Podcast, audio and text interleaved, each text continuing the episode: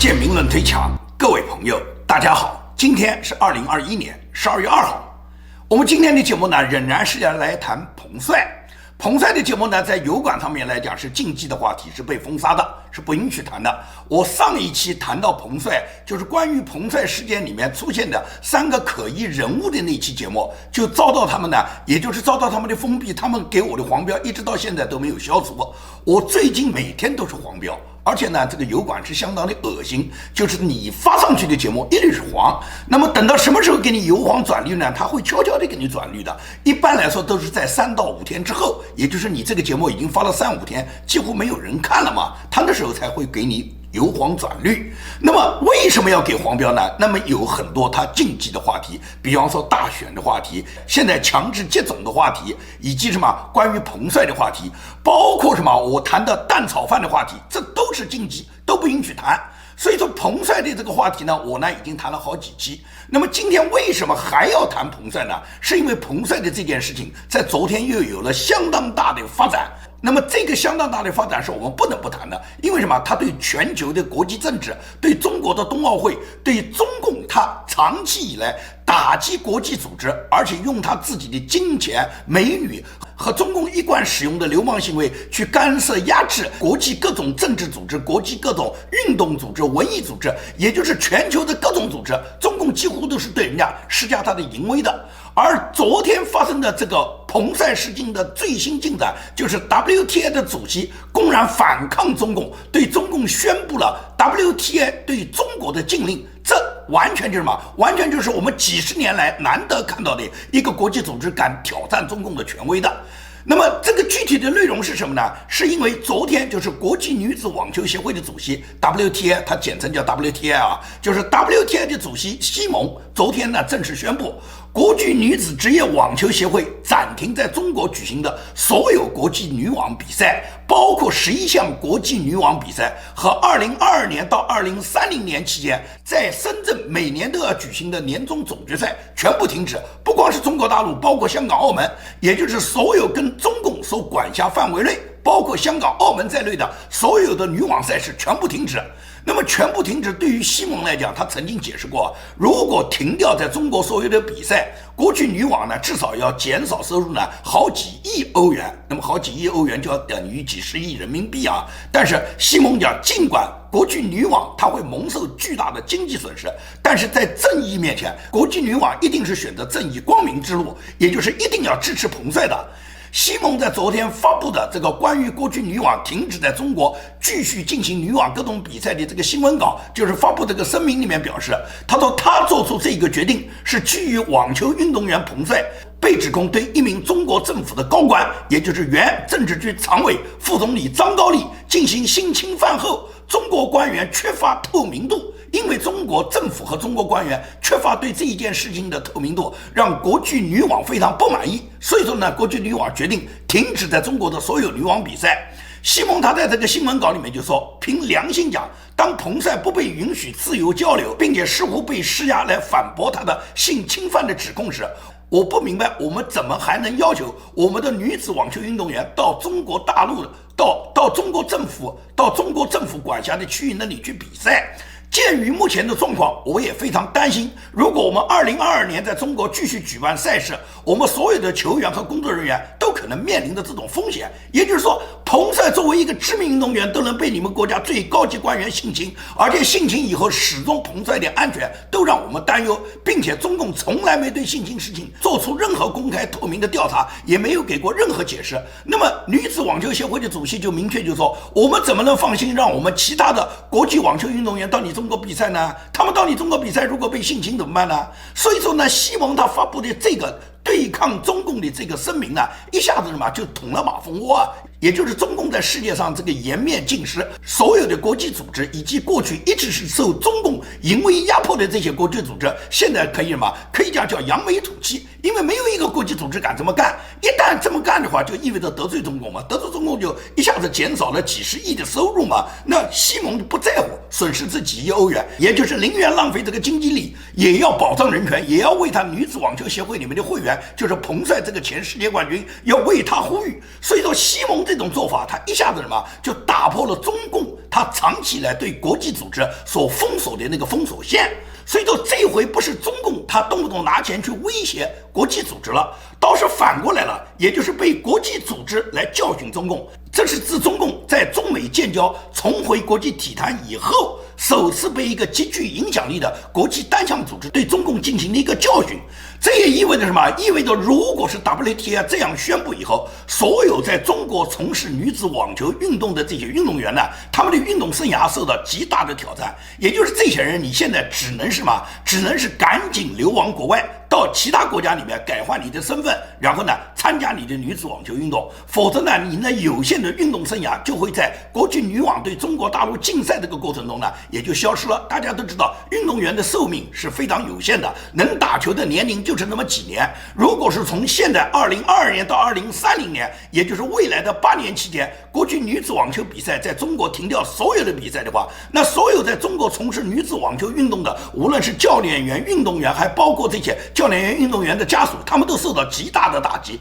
这些人如果不能够及时的流亡到海外，在海外重新更换自己的身份，参加过去女子网球比赛的话，那么他们的运动生涯就结束了，就这么简单。这也就是说，仅仅是女网，她这么一个打击，就对中国可以讲成千上万的运动员和运动员家属产生了巨大的影响。这实际上是自从一九七一年中共发起的什么小球推动大球以来，一次反向的推动行动，也就是通过女子网球。对抗中共的强权，再次显示出世界上不是所有的这些体育组织和所有这些体育名人都能够屈服于你中共的淫威的。可以讲，女子网球协会就像这个世界上最后的贵族一样，她勇敢地站起来了。也就是 WTA 这次的表现是非常值得肯定的，和国际奥委会、美国 NBA 对待中国野蛮的人权侵害问题上形成了鲜明的对比。至少可以说明，国际组织机构，无论是政治组织还是体育文化组织，在事关中国人权的关键时刻，尤其是在大是大非问题上，是肯定有人敢于对抗中共，然后呢，发挥它巨大的作用的。所以说，W T I 在这次彭帅的事件上产生的作用非常大，我们已经看到了，效果是非常正面的，为其他机构，不光是体育机构，包括国际机构、国际企业和国际其他政治组织都提供了榜样。因为在普世价值和人权方面，以及在经济利益方面，你究竟做什么样的选择？这个过去多年来。国际组织已经给我们看到了太多的先例，他们基本上都是屈服于中共的吧。所以说，中共凭着金钱，凭着美女，凭着中共它巨大的这个强权和它的流氓行径，在世界上几乎是压迫了所有的国际政治组织。大部分的国际组织在中共的淫威面前，都是选择忍气吞声，或者是装聋作哑的。唯独这次 WTA 勇敢地挑战了中共的这个权威，也就是 WTA 的主席西蒙非常了不起，他也就是敢勇敢地站起来对抗你中共，明确就告诉你。不解决好彭帅的问题，就不可能有女子网球比赛在你中国举行。二零二二年到二零三零年全部停掉。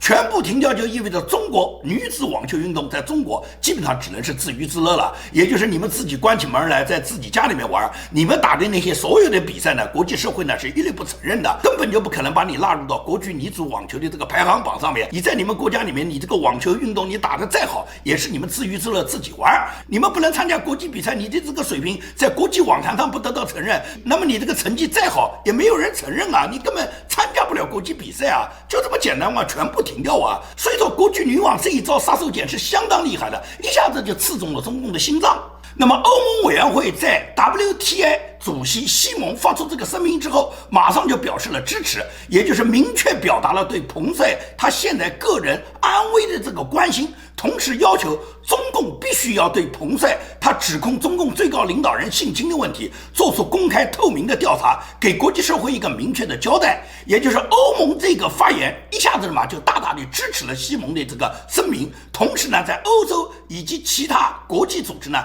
现在很多人都在声援西蒙，也就是表示他们对西蒙所做出的这个决定表示他们自己极大的赞赏。几乎所有的网球冠军啊，也不管是男子还是女子，不管是往届的世界冠军、往届的网球高手，还是现在当今的这个球星，也就是男女网球的这些世界冠军。不管这些人他们过去跟彭帅是同场竞技，曾经是球友，互相认识，还是说跟彭帅根本没有在一起打过球，但是大家都在网坛之内互相熟悉的人，他们是一边倒的支持 WTA，一边倒的支持彭帅。很多世界网坛的知名名人都通过各种方式去表达对彭帅的支持，而且很多现在正在从事女子网球运动的国际知名的明星，他们都知道，如果不能到中国打球，这些网球明星们自己损失是很大的，因为很多人老早就签好了各种代言合同嘛，各种广告合同嘛，只有到中国从事这些网球比赛，尤其是二零二二年到二零三零年，这个跨度很大，未来八年呢，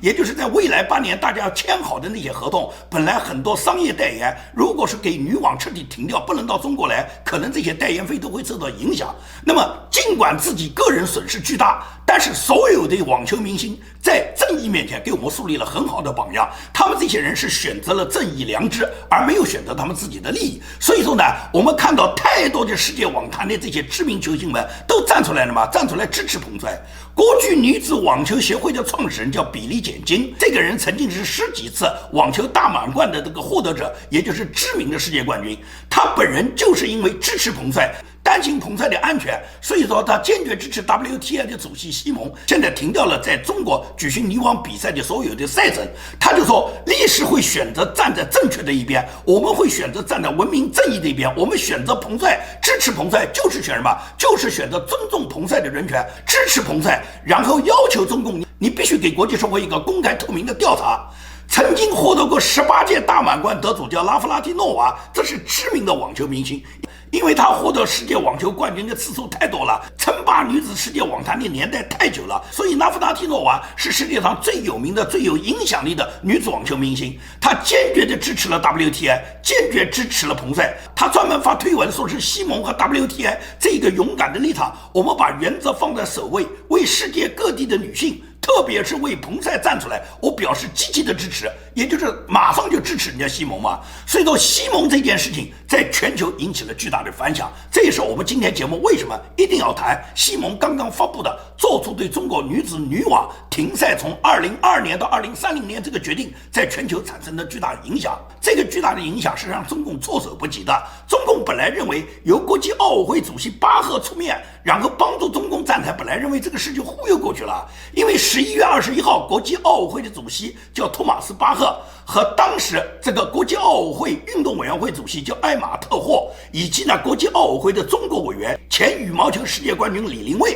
他们一起呢跟彭帅呢进行了三十分钟的视频通话。在这个通话之后呢，国际奥委会向全球呢传递出彭帅呢很安全、平安无事。关于性侵的问题呢，那是他个人的隐私，大家呢不要去过分的关心，那是他个人的事。那么对于巴赫的这种做法，引起了全球的国际奥委会的批评，所有人都认为国际奥委会是可耻的，充当了中共的传声筒，帮助中共站台。所以说，国际奥委会他这种表演呢，他丝毫没有消除国际上对彭帅安全的担忧。国际奥委会已经在国际社会被指控为跟中国政府胁迫同谋，因为他们这次的视频通话至始至终都没有谈论到彭帅指控。张高丽对他的性侵长达十年的不伦之恋和多次的性侵的这件事的调查，也就是国际奥委会帮助中共掩盖了彭帅指控的性侵犯的这个最重大的这个事实，而呢把它放在彭帅是否安危上。他说他能够跟彭帅一起视频通话，就说明彭帅是安全的，是自由的。彭帅现在没有任何问题，而且还约定好了明年一月份冬奥会在北京吃大餐。所以说在这种情况下呢，彭帅是平安无事的。至于他指控的那些性侵犯，那些性侵犯都是人家的隐私，你们干嘛要去追着人家隐私呢？我在节目里面多次讲过，既然如果彭帅认为这是隐私，彭帅为什么会把隐私公开？如果彭帅不发出这个张高丽对他长达十年的性侵、这个不伦之恋的这个微博，谁知道彭帅有这样的隐私？彭帅既然要公布这个隐私，彭帅就是想通过他揭露张高丽对他性侵的这段历史事实，然后让国际社会为他做主，让国际社会来为他彰显正义的。彭帅本来就是寻求大家来支持、寻求正义的。什么叫要保护隐私呢？如果保护隐私，他还跟别人去讲吗？他公开这个隐私，就是让别人知道了有这么一段性情的不伦历史，然后大家为彭帅呼吁，来共同的指控中共，要求中共调查出张高丽这么多年对彭帅的性侵，这本来是彭帅最初的目的。现在国际奥委会的主席把他企图掩盖，是认为是隐私，叫大家不要去过问。那你国际奥委会主席巴赫，你究竟扮演的是什么角色呢？你为什么要帮中共站这样的台？你站台的目的要帮中共掩盖什么样的丑恶呢？巴赫在跟彭帅视频通话之后，通过国际奥委会向外界发布的这个新闻稿里面，一句都没有回应彭帅对张高丽的性侵指控。而作为国际奥委会是国际上最大的一个体育联合组织，本来人权就是普世伦理。国际奥委会多年来对中国的人权破坏行为，他们一直是视而不见的。当年二零零八年之前，中国获得北京奥运会主办权之前，就是因为曾经的六四中国政府在天安门广场屠杀学生的事件，以及西藏多位活佛因为人权问题造成的自焚，在全球引起的巨大的对中国人权的指责的时候，在这个情况下，中国想获得奥运会的主办权。那么，在全球对中共政府人权问题有着很强。烈的反对声音下，那么国际奥委会为什么还要把这个主办权给予北京呢？那么当时国际奥委会的解释说，让中国办奥运就是希望对中中国造成正面影响，促进中国正面的人权改进。通过一次奥运会，全球的国家都到北京来参加奥运会，全球的这些爱好和平、正义的人们跟北京融为一体以后，最终北京就会改善他的人权。这是国际奥委会当时他一定要授权于北京。开办奥运会，他的一个解释和他的理由。但是北京奥运会后来开了，也开完了，中国的人权问题解决了吗？北京奥运会是二零零八年，现在都已经到了二零二一年，明年二零二二年，也就是时隔十二年之后，中国又获得了办北京冬奥会。从上一次奥运会到这次冬奥会有十二年时间，你觉得中国的人权改变了吗？中国的人权哪一点改善了？不光是三十多年前的六四，当时的大屠杀没有任何说法，西藏人权没有任何改善，又增加了新疆的劳改营，又增加了香港的国安法，中共公然撕毁跟英国签订的中英香港联合声明。一国两制在全球的见证下，本来讲五十年不变，现在仅仅是二十年，中共就已经完全把它毁掉了。也就是说，现在不但没改善中国六四引起的人权的镇压，没改善西藏因为活佛自焚造成的人权迫害，现在又增加了新疆，又增加了香港。那么国际奥委会，你当时的那一套什么给北京办了奥运会就改善了中国的人权的说法，怎么去体现呢？现在到了二零二二年又要给北京办冬奥会，那么冬奥会你们又是怎么去？解释中国的人权呢？目前彭帅发生了这个巨大的人权性侵的事件，也就是彭帅指控中共最高领导人，而且张高丽是北京二零二二年冬奥会当时筹委会获得这个中国主办权时候是筹委会的主席啊，一个奥运会筹委会的主席是性侵了世界冠军这么重大的事情，居然他妈国际奥委会装聋作哑。国际奥委会为什么是如此表现呢？这就跟几任国际奥委会主席跟中共的勾兑有绝对的关系。连续几任的国际奥委会主席基本上跟中共呢都是沆瀣一气的，也就是他们帮助中共为虎作伥，在破坏和压制着中共的人权。国际奥委会主席从一九八零年，当时西班牙人萨马兰奇担任主席，他担任了二十一年啊。从他担任那届奥委会主席开始，就跟中共进行了。地下勾兑，跟中共是狼狈为奸，不知道帮中共办了多少损害中国人权的事。从一九八零年一直到二零零一年，他卸任，也就是萨马兰奇，他担任了二十一年的国际奥委会的主席。他卸任以后接替他的是比利时人的叫雅克罗格，罗格是继续了萨马兰奇跟中共勾兑的政策，也就是帮助中共举办了北京奥运会，这都是罗格给中共送来的大礼。那么罗格卸任以后，现在又来了德国人托马斯巴赫。这三任主席没有一个不是跟中共这个邪恶政权勾兑的，没有一个人跟中共不是穿一条裤子的，没有一个人不是帮助中共掩盖中共的丑恶的。所以说，中共正因为有连续几任的国际奥委会主席跟他们彼此之间狼狈为奸，所以中共在国际奥委会在国际运动项目上面就是可以讲为所欲为。这么多年一直是这样吗？现在中国很多人都看到，好像中国的体育项目多么强大，中国的奥运会获得了多少金牌，我们现在已经是体育大国、体育强国。你根本不了解中国的体育现状，可以讲，现年三十岁以下的中国人可能根本就不知道，在一九七九年中美建交之前，中国的体育在国际上的地位。那个时候，除了一个乒乓球，在一九七一年所谓小球推动大球，乒乓球参与一点国际的友谊赛、国际的交流赛，在世界上有一点点乒乓球有国际。外交的这个机会，除了一个乒乓球，什么都没有啊！包括中国体育强项，什么体操啦、举重啦、羽毛球啦，都是只能自娱自乐，在自己国家里面玩，根本没有任何国际比赛你可以去参加，也不可能在中国诞生任何什么得到国际承认的世界冠军。这是在中美建交之前。到了一九七九年，中美直接建交以后，那么就全面大门敞开了，也就是美国的支持，加上那时候正好是萨马兰奇担任了国际奥委会主席，所以中国一下子利用美国的支持，利用跟萨马兰奇的勾兑，所以中国呢一下子就闯进了奥运会。那么在一九八四年美国洛杉矶奥运会上面，中国就产生了奥运第一块金牌，也就是有一个运动员叫徐海峰，他用这个手枪打下了中国奥运的第一块金牌。这一九八四年之后，中国开始参加所有国际奥。会举办的历届奥运会，那么中国确确实实在奥运上面崭露头角了，变成了体育大国、体育强国了。因为这是举国体制嘛，中国培养一个运动员，可能有几千几万个运动员死在沙滩上了。就是最终成就一个世界冠军，一定是有几千几万个运动员死在沙滩上，他们早就是白练陪练。那么中国他这个举国体制培养出来的这些运动员，所谓为国争光，实际上就是体育政治，是中国把体育当做政治来玩，在国际上面利用体育交流。然后完成他们这个政治霸权，这么多年都是这样。因此来讲，国际上的体育组织绝大部分跟中共都是属于嘛，叫要么是呢沆瀣一气、狼狈为奸，要么就是忍气吞声、装聋作哑，不敢得罪中共。这次 WTA 他的决定一下子就让嘛，就让中共回到了中美建交之前。至少女子网球比赛现在就是这个局面，也就是从现在开始起，没有任何女网比赛在中国举办的话，那么所有在中国从事女子网球运动的，无论是教练员还是运动员还是他们的家属，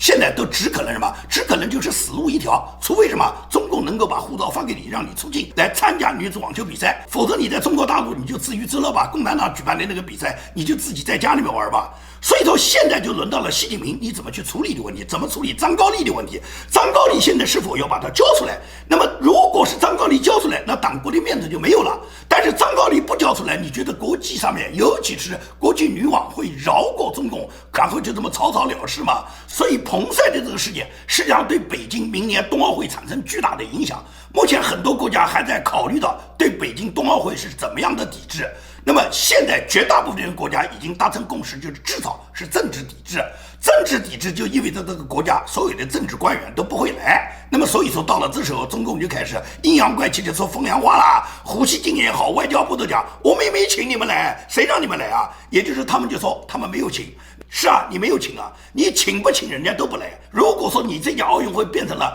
所有世界上主要的发达国家都不来的话，你这个奥运会怎么玩啊？你是冬奥会啊，冬奥会玩的都是冰雪项目啊，而冰雪项目绝大部分的国家就是这个国家能够有冬奥会各种冰雪训练项目的，要么在北欧，要么在北美啊，这些国家全是发达国家，这些国家通通是支持人权、支持彭帅的国家。如果这些国家都不来，你中国不就是自娱自乐？你玩得下去吗？好，跟大家呢，最后的时间呢，说这么一个话题，也就是推特的 CEO 啊，现在更换掉了。原来推特这个 CEO 呢，是一个极端的，也就是非常左的一个人物。美国的大型科技公司基本上都是非常左的人物。那么新换的这个 CEO 呢，是一个印度人，而这个人刚刚上台，也就是刚刚接任第一天，他就宣布所有推特上面私人的视频和图片不能分享，也就是他的这个左的程度完全超过了原来的这个 CEO。也就是你在美国的大型科科技公司啊，你现在没有办法，为什么呢？这些大型科技公司呢，几乎什么是垄断了人们的话语权。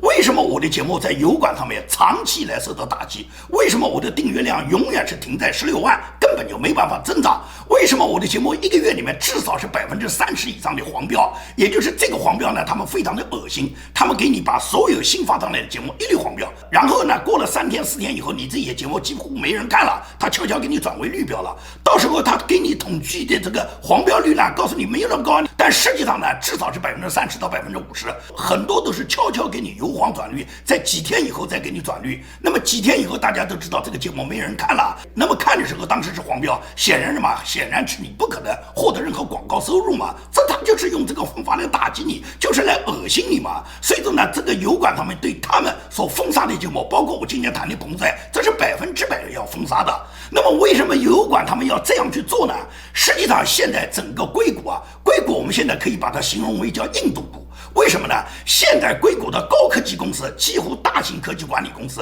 谷歌、推特、微软、IBM、思科、诺基亚、软银、Adobe。几乎所有的大型科技公司的首席执行官都是印度人，其中思科的总裁还是一个女的。他们清一色的呢，都是在印度接受的教育。这些人都是半路出家的美国人，也就是这些人本身在印度土生土长，在印度读了大学，大学本科，也就是所有的传统教育，他们的小学、中学和大学教教育都在印度完成了。他们到达美国是来读硕士、读博士的，也就是进入美国时候至少是二十岁或者二十岁以上了，因为大学本科毕业一般来说都要到。二十二三岁嘛，这些人都是在印度完成了印度的本科毕业，然后到美国来读硕士、读博士时候，他们应当都是二十五六岁、二十七八岁。那么这些人在美国读博、读硕。毕业以后呢，就没有再回印度，在美国呢就开始工作，大部分都进入了高科技的公司，在高科技公司，有的工作五到十年，有的工作十到二十年，最终呢就升任了这个公司的高管，甚至是总裁。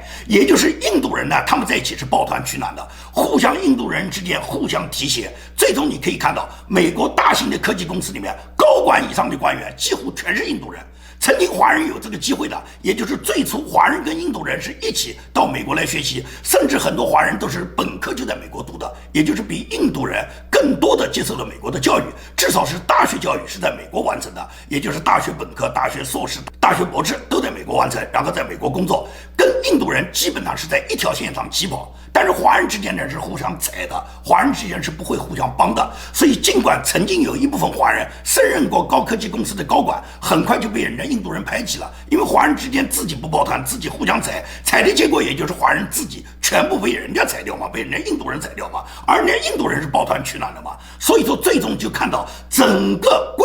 科技公司几乎都是清一色的印度人的高管或者是总裁。华人里面混的最好的就是李飞飞了。李飞飞现在混到一个推特的高管，混到一个曾经是谷歌公司的高管，这已经不错了。这就是李飞飞这么一个。当然了，中国人无论你是高管也好，你是 CEO 也好，你还是普通的这些马龙也好，都是爱国小粉红了，肯定都是爱党爱国的了。在硅谷的高科技公司里面，现在有大量的华裔，大量的华人，大部分是普通的工作，就是普通的马龙，普通是中层以下的这些从业者，而这些从业者几乎都是热爱共产党、热爱国家的嘛。所以说，为什么油管上我们受到那么大的打击控制呢？这就是审查油管上所有中文节目的人，毫无疑问来讲，都是爱党爱国的小粉红，他们是帮助党国来一起控制我们这些反对共产党、反共的这些时政频道的。所以说，你看互联网上所有的时政频道的大 V 们，没有一个不受到打击的。这个除了有中共的小粉红在里面助力之外，那么美国的这些白左们，他们在这个里面也起到巨大的作用。因为美国现在科技界的这些高管，几乎百分之九十以上都已经是印度人了。而这些印度人，他们除了他们维护他们国家、维护他们印度的利益之外，他们几乎是百分之百的左派，都是深层政府的成员。在本轮武汉病毒传播和疫苗事件中，最大的限度的保护着印度，同时在舆论控制方面。也最大限度地控制着整个世界，也就是美国的这些社交媒体，几乎可以在全球来讲形成对全球上面最主要的影响。因为你像脸书也好，推特也好，油管也好，几乎是占据全球所有市场的。而武汉病毒带来的席卷全球的新冠疫情，对川普来讲，对川普当时正在执政的政府来讲是严重打击；但是对左派、对民主党，对他们来讲就是天大的礼物。所以说，好莱坞极左明星叫简·方达，他就讲过这个话，他说像这样的疫情，如果每两年在美国出现一次就好了，因为可以助长美国的中期选举，所有的中期选举都可以邮寄选票嘛。所以疫情对于美国民主党、对美国左派来讲，反而是天大的礼物。但是尽管民主党拿到这个礼物，民主党现现在也得逞了，一府两院都是他们。拜登和贺锦丽都是民主党的总统，但是你看，拜登、贺锦丽执政这十个月以来，他给美国带来的什么呢？带来的美国是全面的溃败，除了阿富汗撤军导致的美国在全球的丢脸，大量的南部边境的非法移民对美国的入侵，给美国的国家制度带来很大的隐患。现在这个物价高涨，已经引起了美国民众对拜登和哈里斯他极大的不满。这两个人现在的支持率，拜登只有百分之三十几，哈里斯只有百分之二十几吧。而且现在民主党很多议员知道，即使是通过作弊，他们明年也未必能获得继续连任的机会了。所以，大量的民主党的议员现在纷纷宣布什么退出明年的竞选，不干了。到今天为止，已经有十九个民主党的议员在拜登执政以后宣布什么？宣布明年不谋求连任了，大家不干了，也就是退休了。这十九个人如果都退出以后，共和党只要增加五票就变成多数了。连南希·佩洛西都保不住了，南希·佩洛西就感觉到大势已去了。他都到佛州去买了豪宅，买了一个两千五百万的豪宅，一个海景别墅，他准备养老度假去了。他把加州祸害完了，然后把加州制造成一个共产主义州，制造成一个打砸抢州，制造成一个九百五十美元以下盗抢不入刑的这么一个州。然后他跑到佛罗里达这个低税负的这个州去自由的去养老了。所以说，民主党这些人就是把社会祸害完了。他们讲的最好听，但是他们自己要享有最自由的生活，他们的生活不能被别人打扰的。他把整个加州祸害完了，他到佛州去养老了。你觉得南希·普洛西他所作所为跟他自己的言行是一致的吗？所以说，这就是美国今天当下的现状。你看到这一点，你就知道为什么美国现在这些大科技公司这么多印度人掌管了这些科技媒体以后，他们可以管制人们的言论，会导致美国现在制度受到的极大的伤害。好，今天的节目就跟大家做到这里。对于节目里面一再受到的打击，我呢是坚定不移。除非是 YouTube 关掉我的频道，随便你们对我怎么打击，随便你给我什么黄标，你黄也好，你不黄也好，我要讲的话我是一定要讲，我要做的节目我是一定要做。随便你们对我怎么去处置，随便你怎么去封锁我的订阅量，让我这个订阅数现在这个十六万永远不增长，不增长就不增长。我不在乎这个粉丝要变成二十万、三十万、五十万，我需要什么？我需要是我每天能够按照我自己己。的想法，真实的表达我的立场，给我所有支持我的听众，给他们奉献我每天一期的建民论推墙的节目。好，今天的节目就到这里，谢谢大家。